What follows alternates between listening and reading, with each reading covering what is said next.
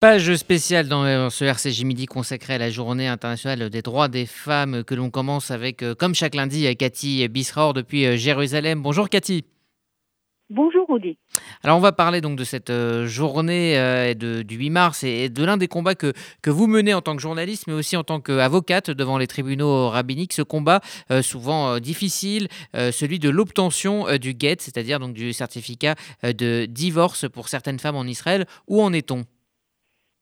Oui, pas seulement en Israël, dans le monde entier, parce que si on est aujourd'hui la journée internationale de la femme, s'il y a des multiples combats qui sont partagés par toutes les femmes du monde, il y a un combat qui est seulement celui de la femme juive, pas seulement de la femme juive aujourd'hui, mais depuis la nuit des temps, depuis des milliers d'années, c'est un combat que la femme juive mène pour sa liberté lorsqu'elle est face à un époux qui ne veut pas la libérer. Pourquoi ? Parce qu'il y a une halakha, une loi juive, thoranique, qu'elle est écrite dans le 5e livre de la Torah, le Deutéronome, qui dit que l'homme, l'époux, doit donner de sa propre volonté le guet, le certificat de divorce.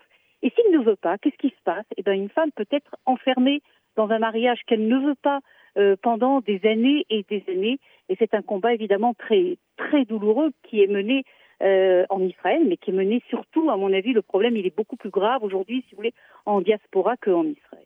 En Israël, le problème a souvent fait la une des journaux. On a eu des cas qui ont été très médiatisés. Est-ce que cela a fait évoluer les consciences ? Est-ce que finalement la pression est désormais sur ces maris qui ne veulent pas donner le guet ? C'est exact ce que vous dites, que le fait qu'en Israël, il y a eu un véritable combat médiatique qui a été menée par beaucoup d'organisations de femmes, mais également, si vous voulez, une mobilisation, je dirais, communautaire, rabbinique, de tolérance zéro par rapport à ce phénomène du guet, et également du législateur, parce qu'il y a, tous les quelques mois, j'ai presque envie de dire, des nouvelles lois qui sont très sévères par rapport à ces hommes qui veulent utiliser le guet comme moyen de pression contre leurs femmes. Et je ne dis pas qu'il n'y a pas de problème en Israël. On a énormément de problèmes. On a malheureusement encore beaucoup, beaucoup de dossiers dramatiques en Israël. Mais si vous voulez, en Israël, vu la législation, vu que ne pas donner le guet lorsqu'il n'y a plus de chance de paix dans le ménage, plus de chance de Shalom Bayit, c'est pénal de ne pas donner le guet en Israël. Et c'est le seul pays au monde où c'est pénal. Et donc, si vous voulez, la femme a une certaine protection, pas totale encore, mais une certaine protection. Par contre, comme je le disais, en diaspora, un homme qui ne veut pas donner le guet, alors c'est sûr que les rabbins, le Bedin, les Dayanim peuvent faire pression sur lui, donne le guet. Il ne veut pas donner le guet, il ne le donnera pas. Et c'est pour ça qu'on a des centaines, Rudy, c'est même pas vraiment des centaines et centaines de cas de tous les pays, d'Amérique du Sud, des États-Unis, de France également, de tous les pays, de femmes qui sont enfermées dans un lien de mariage qui n'existe plus. Souvent, on a des histoires où des hommes vivent même avec une autre femme, ont même eu un autre enfant avec une autre femme, mais ils ne veulent pas donner le guet à leur femme. Et c'est ce combat-là qu'il faut mener dans le monde entier, que la femme aidée, évidemment, de tout le système médiatique, rabbinique, communautaire, doit mener avec un message. Ne pas donner le guet, marchander le guet, doit être complètement banni, honni. Et c'est ce message-là qu'il faut faire entendre.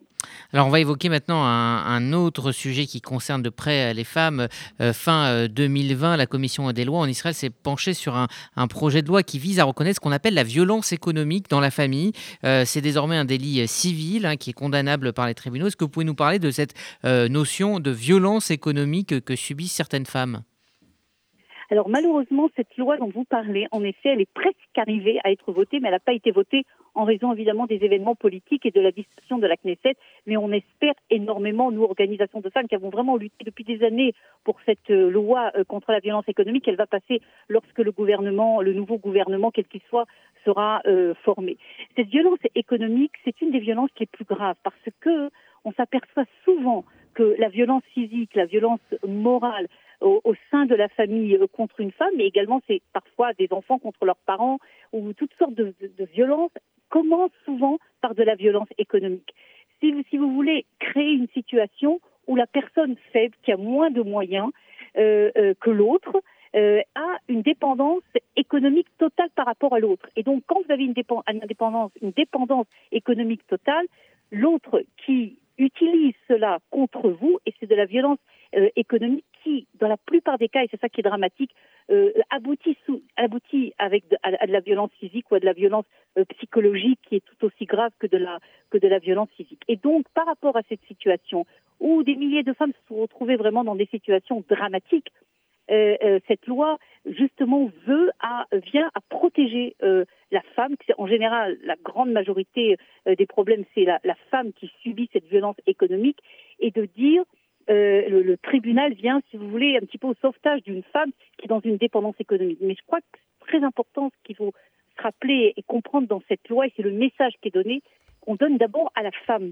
On dit à la femme aujourd'hui, en 2021, quel que soit, vous savez, on a des histoires de femmes de tous les milieux économiques, de tous les milieux socio-économiques.